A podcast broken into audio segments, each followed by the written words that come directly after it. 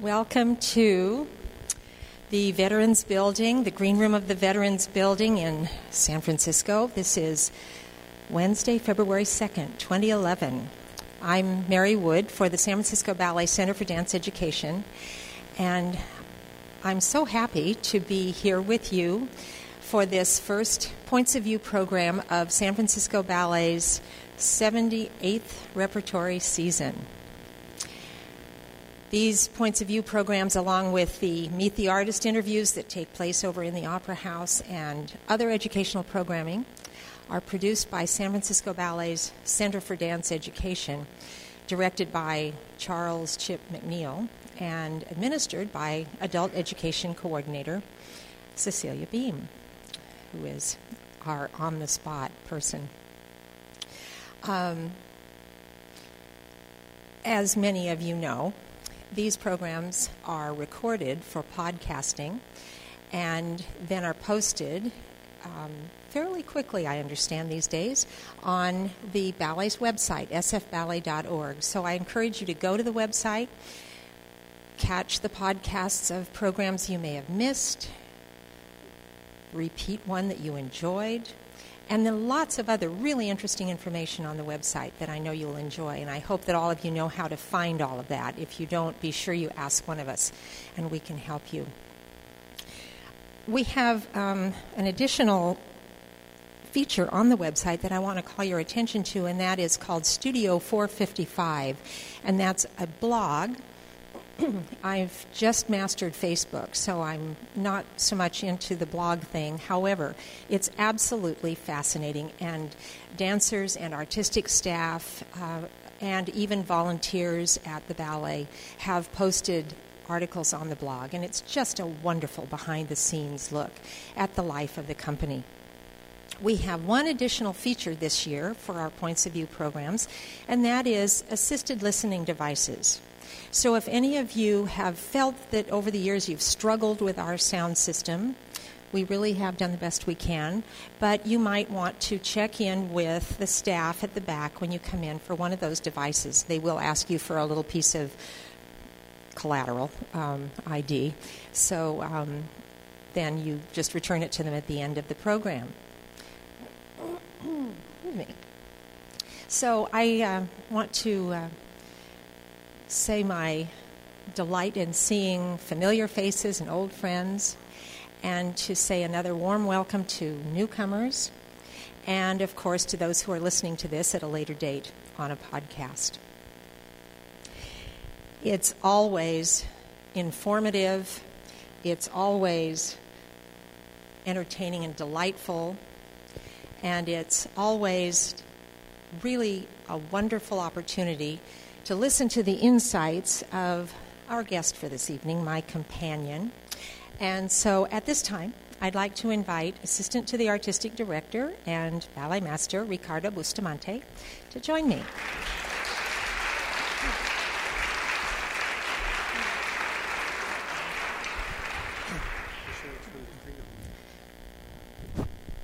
Yes. And good evening. And please silence all pagers and other audio devices.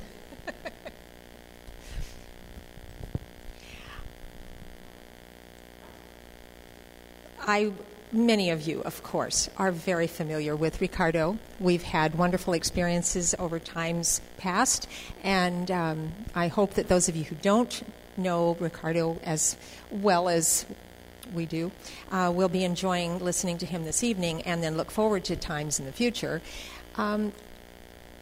Thumbnail sketch the bullet points of your experience with San Francisco, long, deep experience, and your worldwide experience in the ballet world. So give us just a snapshot.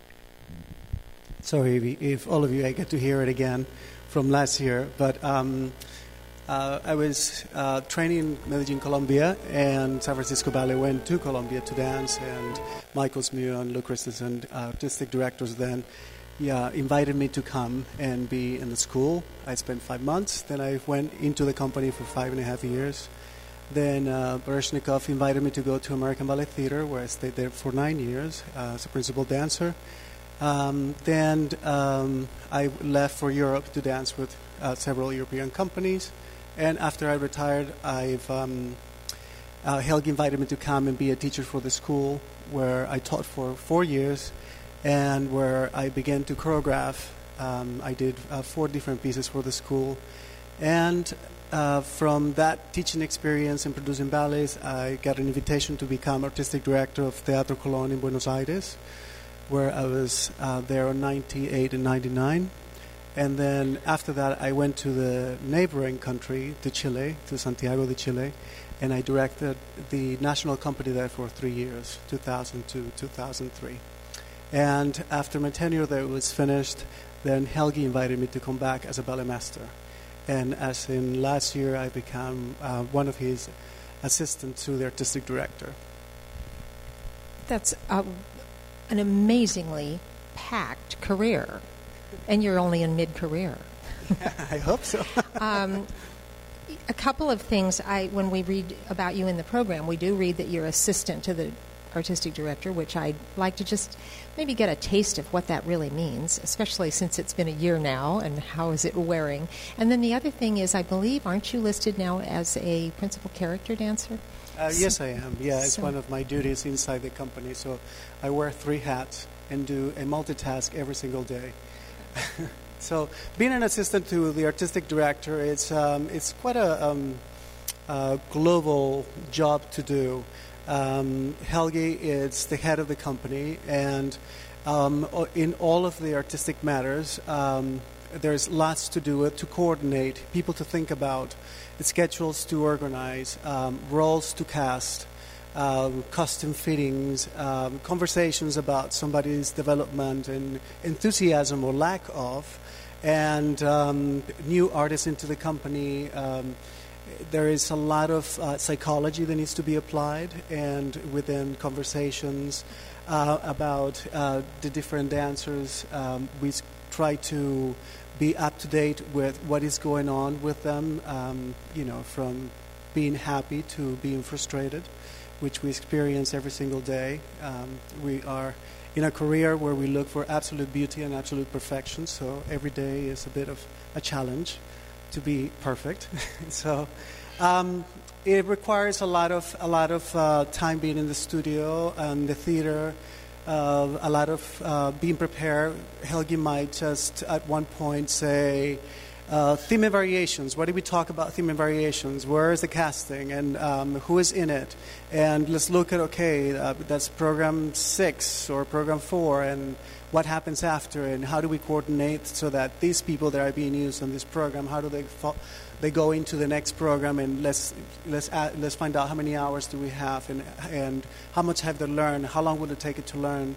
And then there's the possibilities of giving chances and developing the artists of the future, and how much time do we have to nurture all these people. So, and there's always press, and there's always board directors, and there's always artistic staff meetings, and there is always opera house meetings on what are we going to do and how are we going to do it, as far as technical and orchestra rehearsals.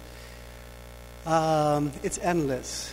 It's endless. It's exhausting. We have the guests from all over the world who speak many different languages, may not even speak English, and then the translation, and then the accommodating, and then trying to explain to them on how we work. We work at a very fast pace in comparison how European companies work. And our dancers are also try to be spared overworking, so we have to be very efficient with the limited amount of time that we have. And then occasionally, we get to dine together and talk about pleasantries and not work. It's very rare, but it's always a delight to be an assistant to the artistic director. Say just a word or two about that third hat, the character dancer. So I think it's just so special that we get to continue to see you perform. Thank you, Mary. Being an artist and performing at that is always something that you would always carry with. And I'm quite passionate about the performing art that we do, and I think it's of great importance for me to go through the humbling experience of learning a role, facing the challenge, daring to go out there and you know, kind of balancing your own act. As I am a ballet master for the company, and I'm always asking a lot about every single person I work with. I'm known for being pretty demanding.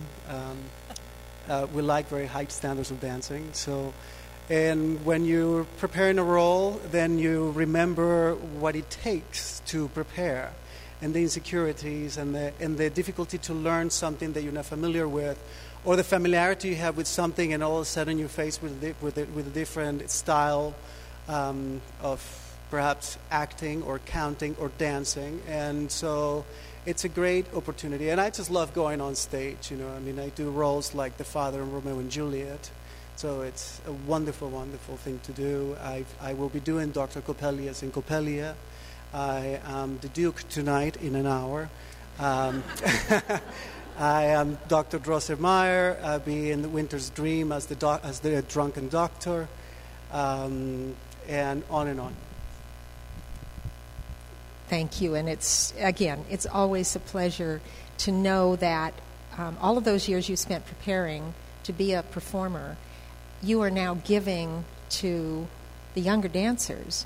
And when a mature dancer appears on stage, the younger dancers have got to be absorbing your very presence. At least that's a sense that I have. Well, it's amazing too, the amount of maturity that people at such a young age, one forgets, but a true talent, and we have many of these talents in the company. You know, at 17, take for instance Nicole Cipponi, you know, who's one of our youngest company members. She's just 17, out of the school, and you know, you meet these people on stage, and you're acting, and all of a sudden you feel the very, very, very strong presence, and such a security, and such knowledge of how to behave yourself and on stage. And it's really quite a pleasure to actually go on stage and meet them, because then you develop a sense of knowing who they really are on stage, and what are their strengths and weaknesses, and then you can actually have a little bit more to the point conversations when you are coaching somebody, particularly when it comes to acting and stage presence. So that is a great opportunity that I do have, and it is good that they also see, you know, how you're acting, especially when it comes to pantomime. And they see you do something that you've done for so many years. So it's important for them to see somebody already well-groomed. Nice way to put it. It's been a number of months since we were all together last, the beginning of last May. And I wondered if the company was up to anything fun between last May and when they started Nutcracker. And I know there was a little bit of a tour. Maybe you'd give us just a postcard from that tour to Denmark. Yeah, so we went to Denmark and we performed at the famous Tivoli Gardens. It was really, really a joy. The theater wasn't necessarily the best house that we played at, but nonetheless, we're delighted to be in the middle of summer and in the original Disney World. Tivoli Gardens with all their games and rides, and so we presented two different programs, and it's always a pleasure to go back to Europe and show our faces and show them how it's done. And we had great, great audiences. Directors from every country in the vicinity, they all came to see both of the programs. Our dancers felt very, very encouraged to be, you know, performing for the summer, because Denmark and in the park, you see, I mean, the world is there playing, literally. So, you know, it was fantastic, you know, for a very international company. We were all speaking every language we knew. And on our breaks or during rehearsal when somebody else was off, it would actually, we had a studio that had windows like this. But it said outside you had this ride, so you'd be rehearsing, I don't know, Helgi's Concerto Grosso with six guys, and meanwhile there's half of the company screaming out loud, "Rah!" going down on the rides, and you know, and you come back, and you know, it's like, what have you been up to? What did you do for lunch? Oh, I went to this ride and this and that, and I saw this concert, and so it was really, really a wonderful vacation for all of us, and it was really important to see how recreational and how it influenced the morale of the company. It was very uplifting, and the company performed at a very, very, very high level. You know, we were very, very pleased. If I'm not mistaken, that's a very old traditional theater there, unless they have a new facility. But doesn't that have a special place in Helgi Thomasson's history? Correct, yeah. I mean, he danced in Denmark, being from Iceland, then from Iceland went to Denmark. And it was also very, very endearing, I would say, because we don't get to hear Helgi speak his native language, and all of a sudden he's just going off, speaking, you know, everywhere. You know, and you would hear his voice, but you go, wait a minute, who's that? And so, and he would be talking to colleagues, all colleagues from the Royal Danish Ballet, or people that came to see him, some of his people who used to dance with. So that was fun. That's great. Well, before we launch into talking about the season to come, which we're going to do in 2 minutes, I thought it would be kind of interesting to just highlight the fact that I've learned that the San Francisco Ballet trainees, or the ballet school trainee program, is off to France for a very special guest appearance in Cannes. Do you know about that? Can you give us a little detail about it? No, I'm actually not in charge of the trainee program. I know they are going, and as a company ballet master or assistant to Helgi, there's a lot of coordinating, trying to permit time for them to rehearse their gig in France. It's almost kind of impossible to keep up with the extra activity that anybody who has outside the company, because you know we're so fully booked. You know, 10 o'clock. Rehearsals until 5 or 6 o'clock, and then you have the show. So, and they are all very involved. Say, for instance, Symphony in C right now in Giselle, in many productions. So when I get them, it's to make sure that they are understanding, learning their roles, and being prepared to go on stage. So yes, I know that they're going. Patrick Armand will be the person to elaborate on their appearance in France, but I'm very happy for them. I think there is a bit of a press release, and I can quote from it to give you the correct information. They're joining schools. I guess I should back up. Our trainee program are actually students, but they're very elite students in our ballet school who work together with very intensively. They do a lot of repertory study, and then they do perform in demonstrations and workshop performances around really all over the Bay Area. They have been invited as the only company from the United States to join the Marseille Opera Ballet, the Paris Opera Ballet, La Scala Ballet of Milan, and Monaco's Académie de Danse de Princesse Grace in this festival performance for elite students. And it will be held in Cannes, at the school founded by the late ballerina Rosella Hightower. I hope I can get myself invited. This sounds good. I know. They will be performing between March 1st and March 5th. And actually, they are San Francisco Ballet's staff who oversee the trainees are a former Paris Opera dancer, Patrick Armand, and the assistant director of the school, Lola Diavola, and they both trained with Rosella Hightower at one time. So this is going to be a wonderful experience, and yet again, the ballet world is so small, we all end up back where we started at some point. Yeah, the trainee program actually came about 4 years ago, if not 5, and it has proven really, really to be a wonderful backup and in preparation for the company. They do get a lot of repertory exposure. They get to play from characters to real dancing roles. And it gets an opportunity for them to show off their stuff and what they're made out of to artistic director. And you become familiar with them, with the origins of their professional career.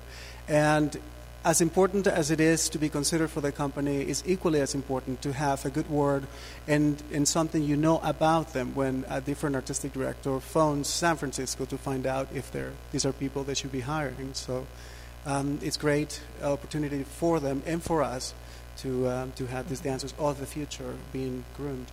So as we're about to turn to the roster of the company this year, any number of them, of the Corps de Ballet and this year's apprentices, actually passed through the trainee program. So it seems to be a very successful enterprise.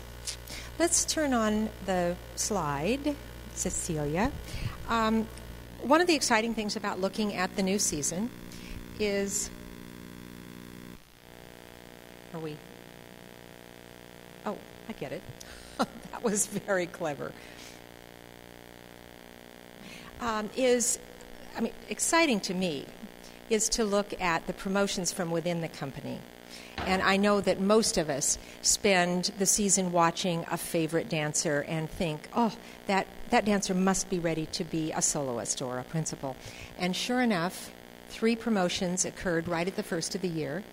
First one being Corinne Elizabeth, who is now a soloist.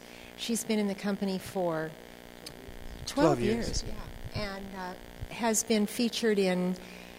Corinne Elizabeth has danced every piece that we've done in the past 12 years. Corinne Elizabeth is someone of great intelligence and beautiful artistic abilities. And she has prepared herself for every single role. She is just made out of some type of different stuff. I mean, always reliable and very pliable to any type of style that we have danced. So she's done a fantastic job. And when it comes to thinking, you know, who deserves a soloist promotion, you know, it's her time has come, and it's just, you know, I couldn't be happier for her. And so and she is such a, you know, already made soloist, you know, so... Yeah, she has definitely been featured by the guest choreographers, I've observed, for years. Yeah. So clearly the eye goes to her, and richly deserved. And then Isaac Hernandez, who has been with the company not quite so long, a few years. 4 years now. Mm-hmm. I'm going to 5. Mm-hmm. And he is a native of Mexico, but he has certainly studied and performed around the country. Yes. The United States. American Ballet Theatre, second company, and he's a man of fantastic, fantastic talent. So we'll be seeing him in anything particular? In a lot of stuff, yeah. Symphonic Variations. Currently he's performing Balanchine in Giselle. He is in Artifact Suite, he's in Chroma, he's in everything. So, and Daniel Davison Oliveira, who we've been watching him do featured roles for several years now, and he's a real San Francisco Ballet court member who's now, you know, has proven himself to have enough weight on the repertoire that inevitably, you know, he is a soloist. You mentioned something earlier, you know, Helgi does give the freedom to each choreographer to choose either from a principal, soloist, or corps de ballet category for them to decide who is in their works. And so, and these are people that are always chosen to learn and to be created on. So, and over the years you accumulate this amount of repertoire that you have, and so it's also very, very valuable for us to have people who have a prominent career through time in our company when it comes to scheduling and reviving works, you know, because having danced the works, you know, they know it better than you do. So it is very, very important to just trust and learn from their experience. We have 2 principal and soloists who are new to the company, and that's a little less regular for Helgi to hire a dancer in as a principal. And so we have Artem, who some of us may have seen Saturday night do Giselle. He is trained at the Bolshoi. He's a dancer from the Bolshoi. Artem, actually, I met while I was working in Amsterdam 2 years ago. And then he returned to the Bolshoi. So we kept in touch, and he always expressed his desire to be in this company. And so after several conversations with Helgi, he thought, he'd be a wonderful asset to the company. And so, and he's learning to change his ways.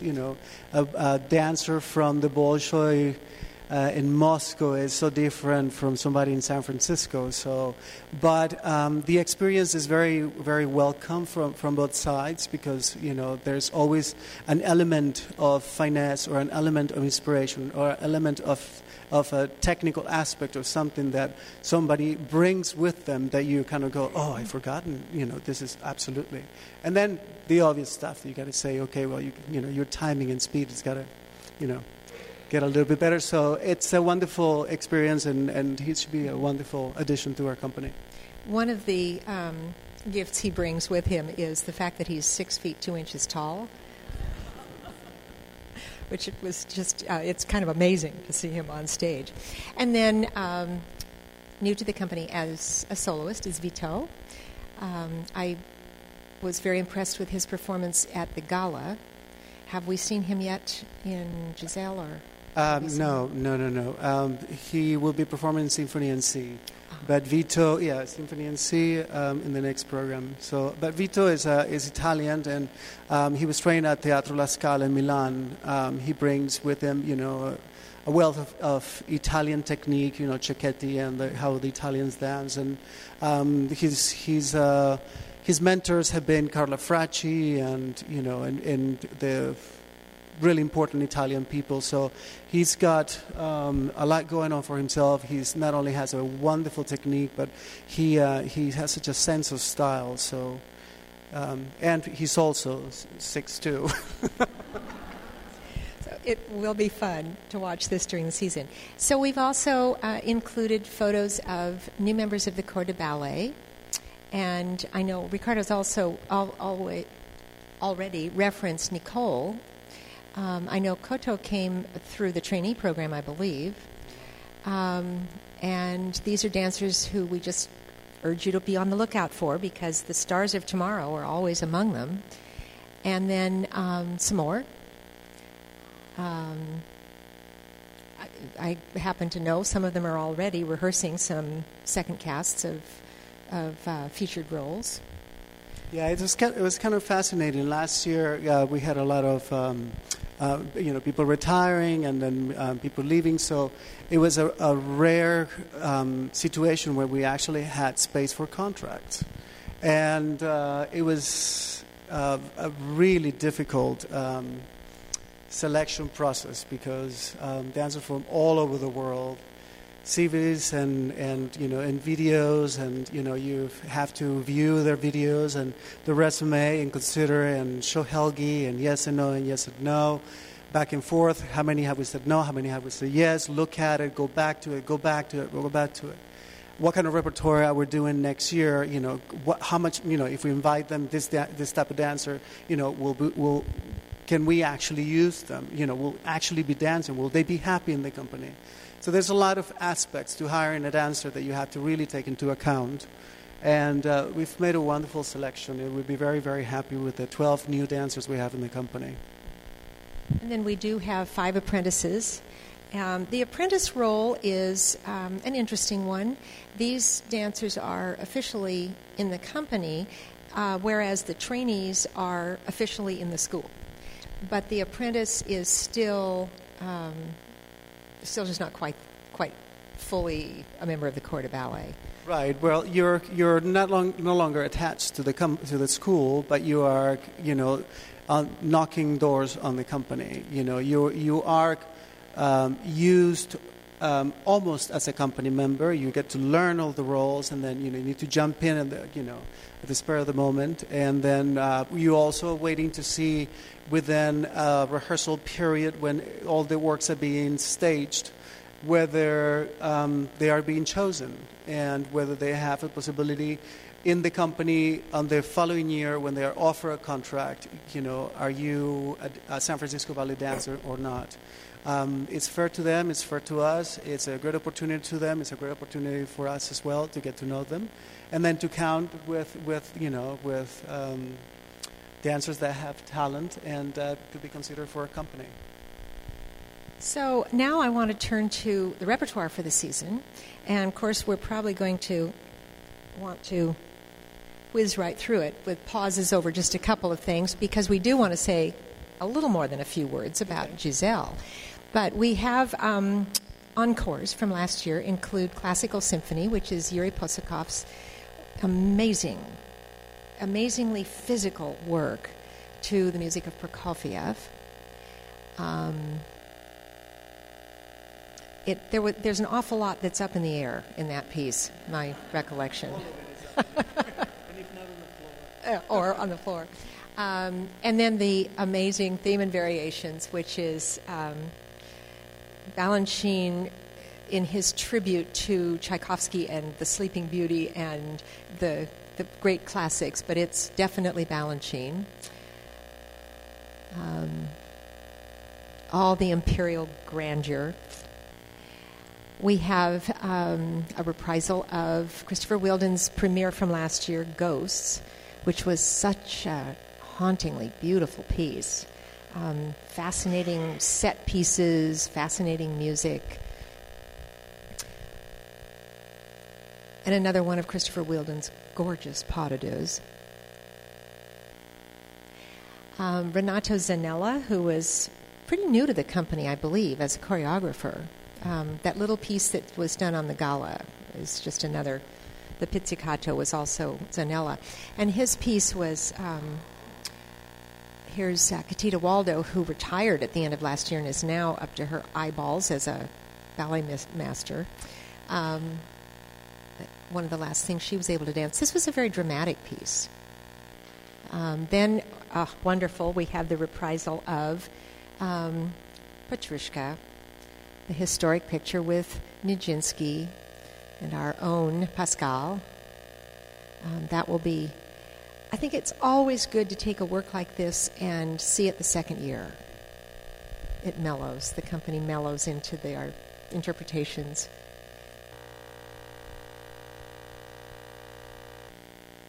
And then, those of you who saw it last year and loved it, get to see it again this year.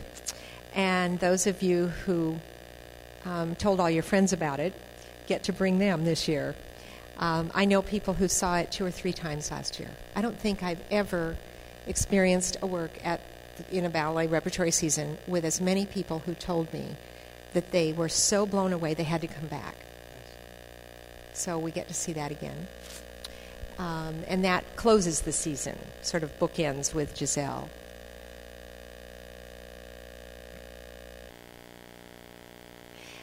This is what we would call a revival. We're into the category of revivals now, and I'm very excited that we're reviving this work. Symphonic Variations, created by Ashton in 1946, and it's an amazing piece because Ashton's most familiar, most comfortable genre is drama and storytelling and characterization. And this was a kind of an essay in what we in the United States, being trained by Balanchine, would call neoclassicism. I don't know that it's ever been applied to this. But it's a lovely piece to the Franck music, and it's just dance. It's pure dance, which is not typical for Ashton. Next week, for this Points of View program, my guest will be, my guests will be Martin West, and Bruce, your sidekick, another assistant to the artistic director. Bruce being English, Bruce having cut his teeth on Frederick Ashton. And having danced the piece. Oh, he did. Oh, wonderful. Okay, so we've got that to look forward to next week when we are going to be focusing on Program 2, which is where we'll see Symphonic Variations. It's paired, interestingly, I think this is fascinating programming. Would love to have been a fly on the wall when this was being planned. With Balanchine's Symphony in C, which is the penultimate neoclassical Balanchine full company piece. Shows off our dancers, just a stage full of them, and 4 ballerinas, 8 demi-solo couples. We're going to have a revival of Helgi's dramatic piece, Nana's Lied, which he did almost 20 years ago. And it's been interesting to watch different dancers succeed through the casts of Nana's Lied. Artifact Suite, which is always calculated to get everybody's heart pounding and blood pressure thumping. It's quite a fascinating piece. I'm really excited that we're redoing that. It's always the company. It must be exciting to dance. Yeah. There's a great joy to be able to repeat a work, because no matter how much you're told about the piece, the type of information you get by experience in the piece, after the performances, there's a wealthness of something that you just don't buy. You've got to go through it. So, and then when you revive the work, you can take your performance to a whole other level, and you can talk at a other level with the choreographer, whoever staged it. And discussions are wonderful, because you know the possibilities and the do's and don'ts, and the go ahead and just let yourself loose type of conversation. So it's great. And then on staging a work and understanding a work, there's so much counting all the time, because accuracy has to be accomplished before artistry, so you have to really make sure the choreography is exactly in the musicality and the steps and how it, how the choreography is intended. So when you revive the piece, it's already in your blood, it's already in your muscles. So you stop thinking about numbers, and you really outperform yourself. And this one has a lot of numbers in it. And I'm in charge of it. Oh, boy. Together with Betsy Erickson. I'm delighted that we're bringing back Helgi's 7 for 8. A very lyrical, very lovely piece. He's just taken, 8 of his dancers, 4 couples, I think. And it's just, he's made them look as beautiful as he could make them look. And the music is Bach. It's easy, sort of, if I can say that, easy to listen to. It's brilliant and pristine and very, very musical, and just a joy to watch. And now we have the San Francisco Ballet premieres. This one is going to be so interesting. It's choreographed by Sir Kenneth Macmillan, who was long associated with the Royal Ballet of England and some other companies in Europe. And American Ballet Theatre. That's right. Years at American Ballet Theatre. And you worked with him there. Yeah, I was on their directorship, mm-hmm. Baryshnikov, and then mm-hmm. him as mm-hmm. a resident choreographer. Mm-hmm. Yeah. And it's a very dramatic piece based on, I believe it's a Chekhov story. It's it gives the dancers a chance to just do something different. And for us to enjoy the English repertoire, the story of the three sisters, and it's the narrative in the ballet is such perfection. It's sort of like turning a page that not only has the words in it, but the images, and you go from one page to the other, and you get very involved in the atmosphere of the play, and it's all very, very, very proper, not it's very dramatic, but without showing too much emotion, very contained, and every single character within the work, it's so finely tuned to who they're really supposed to be in it. So it's going to be a jewel for the company to be able to perform this. And that will be on program 4, so we'll obviously be talking about that more as the season goes by.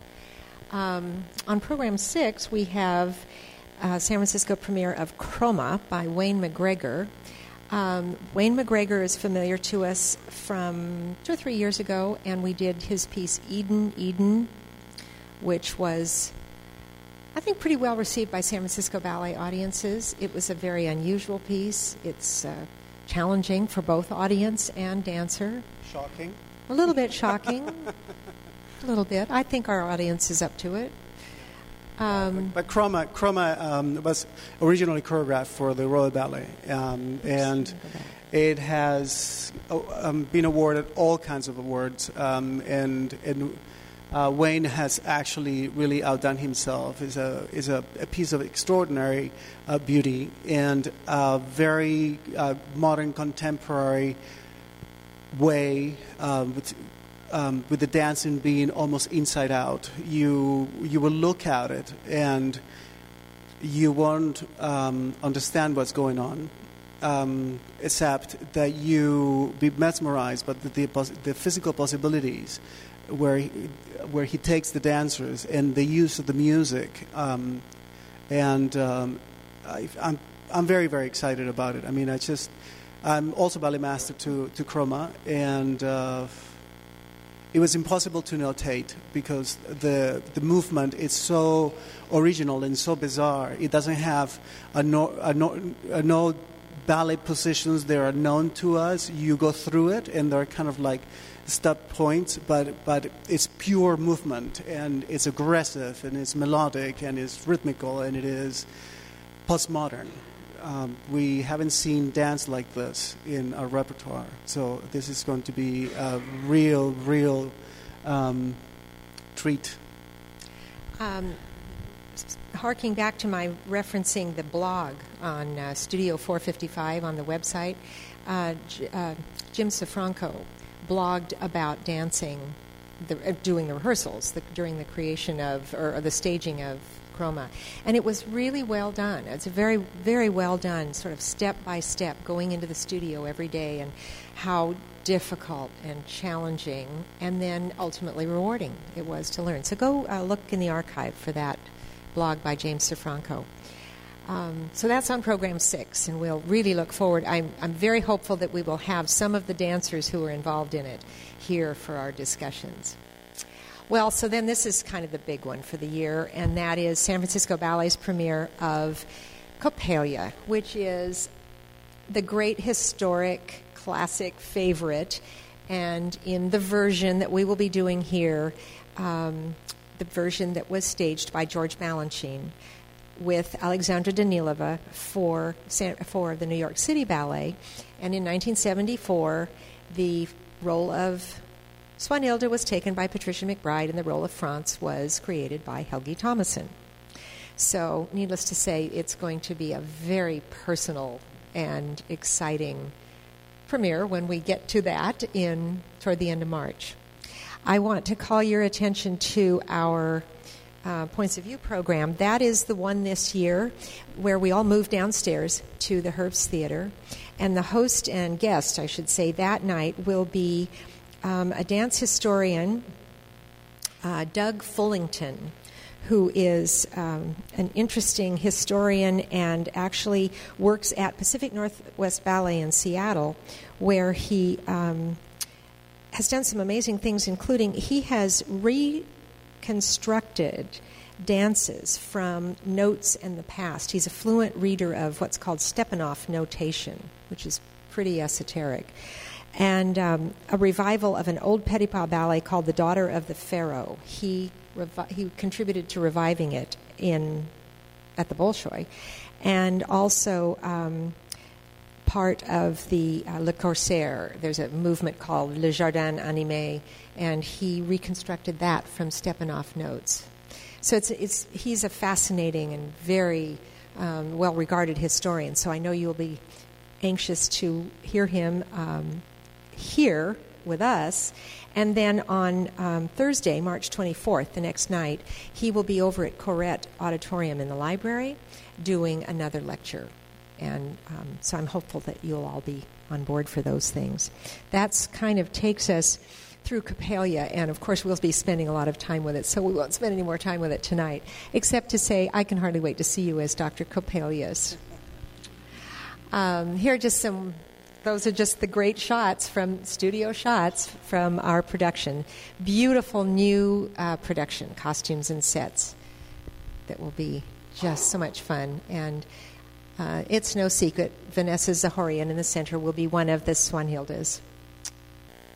So then we have some world premieres this year. Yuri Posikov is doing a piece to a commission score by Shinji Ishima, who is actually a member of our own ballet orchestra.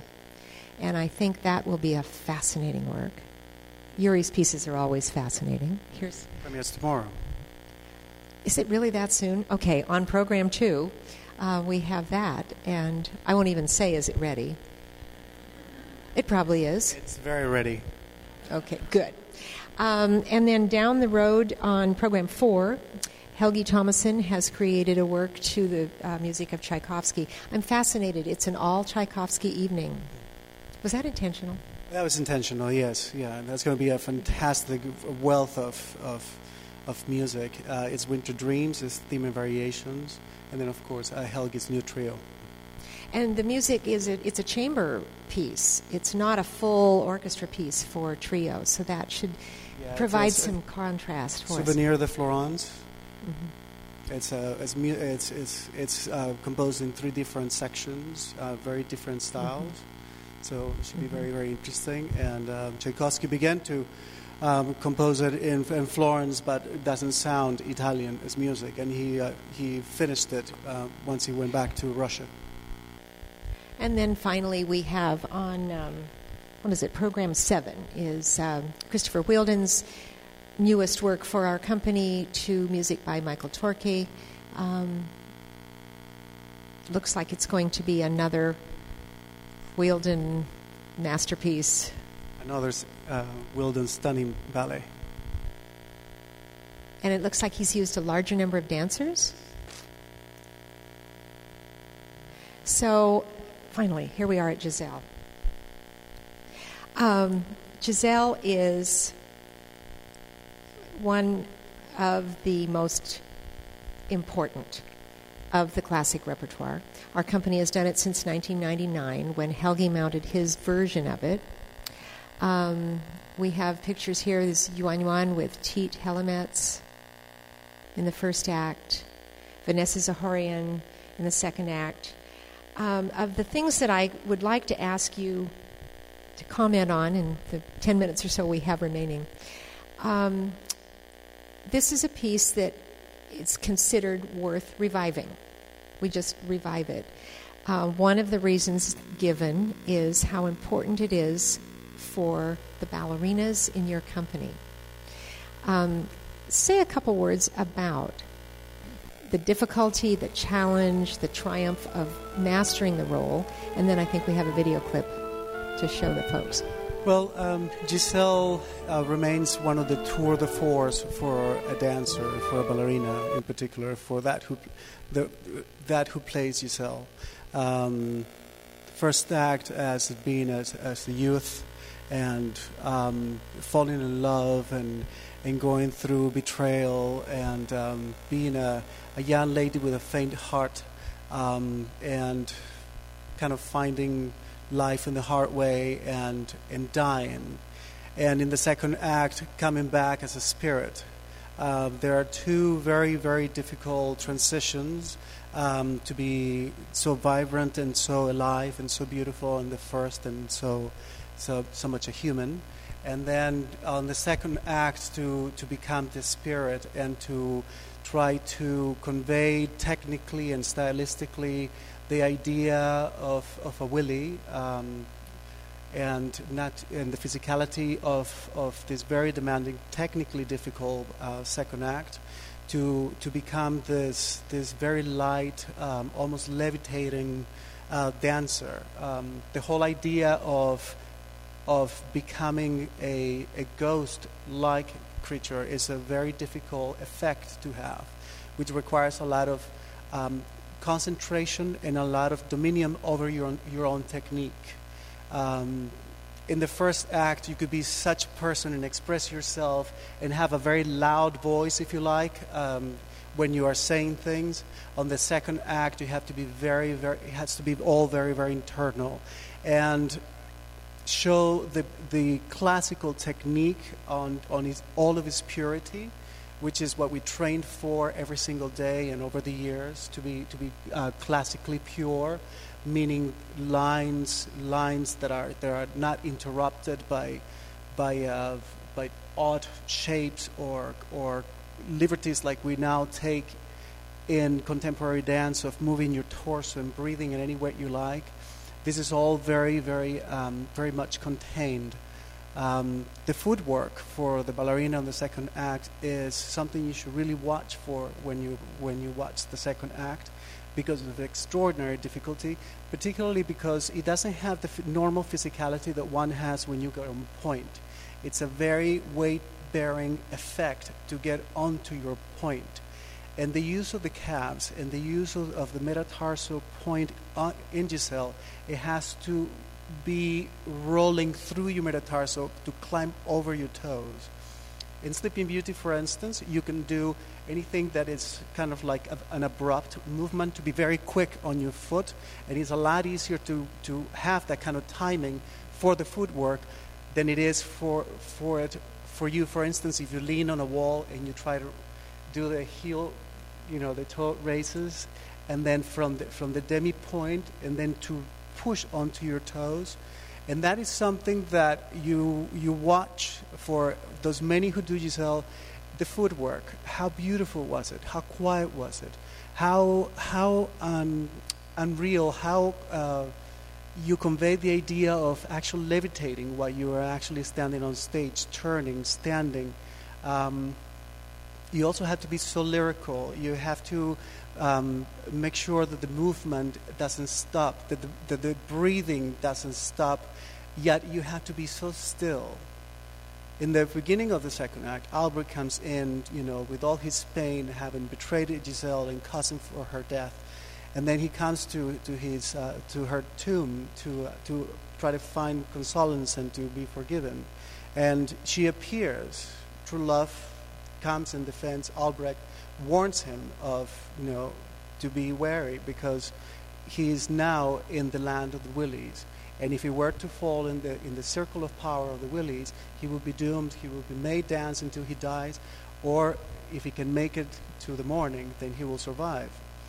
That's already a very, very wide range idea to try to choreograph through and to survive through a tour de force in every way, where the acting is non-stop, where the interpretation stylistically of being a willy, being the spirit for her, continually being so soft, and for him to dance, an entire act, it's quite difficult.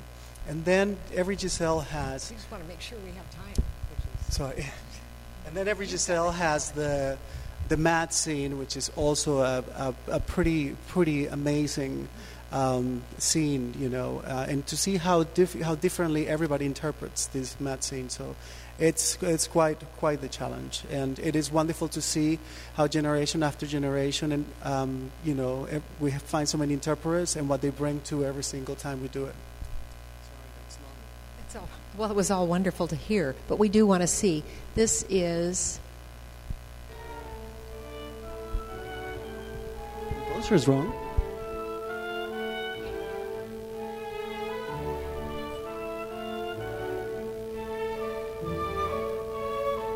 That's Maria Kochekova in the mat scene.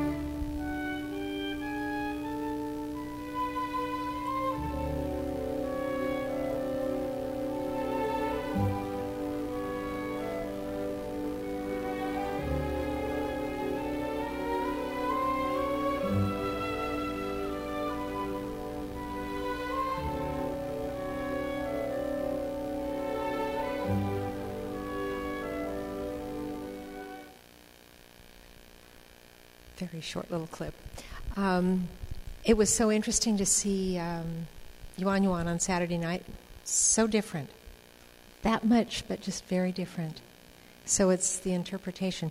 Okay, we've saved just enough time to talk about. My leading question was going to be, choreographers, ballet directors, ballet masters have recreated Giselle, have restaged it. I don't know how you want to say it, since it was done in 1841.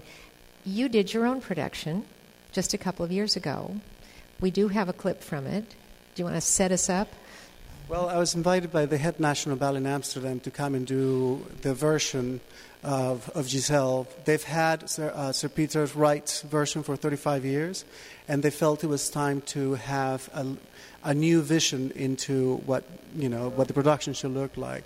So I was very, very lucky to have gotten Tour van Schaik as a designer, who is a fantastic Dutch designer. And I collaborated with Rachel Bugeaud in this production, and I couldn't have loved the experience more. And it was filmed on Blu-ray and high definition, and Warner Brothers loved the production and the whole making of Giselle. They filmed us for 3 weeks, and so you can actually find the video on Amazon under Bustamante Giselle Dutch National Ballet. This scene that we're going to see, I think, this is the very beginning of Act 2 after Myrtle has come into the forest. And so she calls all the willies to rise from the ground. And the story goes again. Circle of power in the forest. So, and it's something that has been omitted out of the production, and I thought how important it is for us to have our circle of power. So this was my first thing that I've actually changed.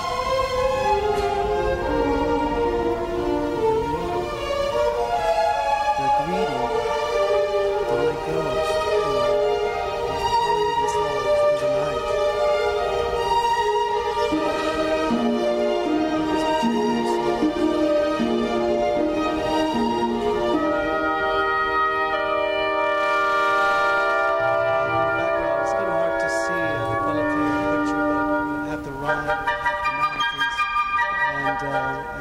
This ramp in the back where oh,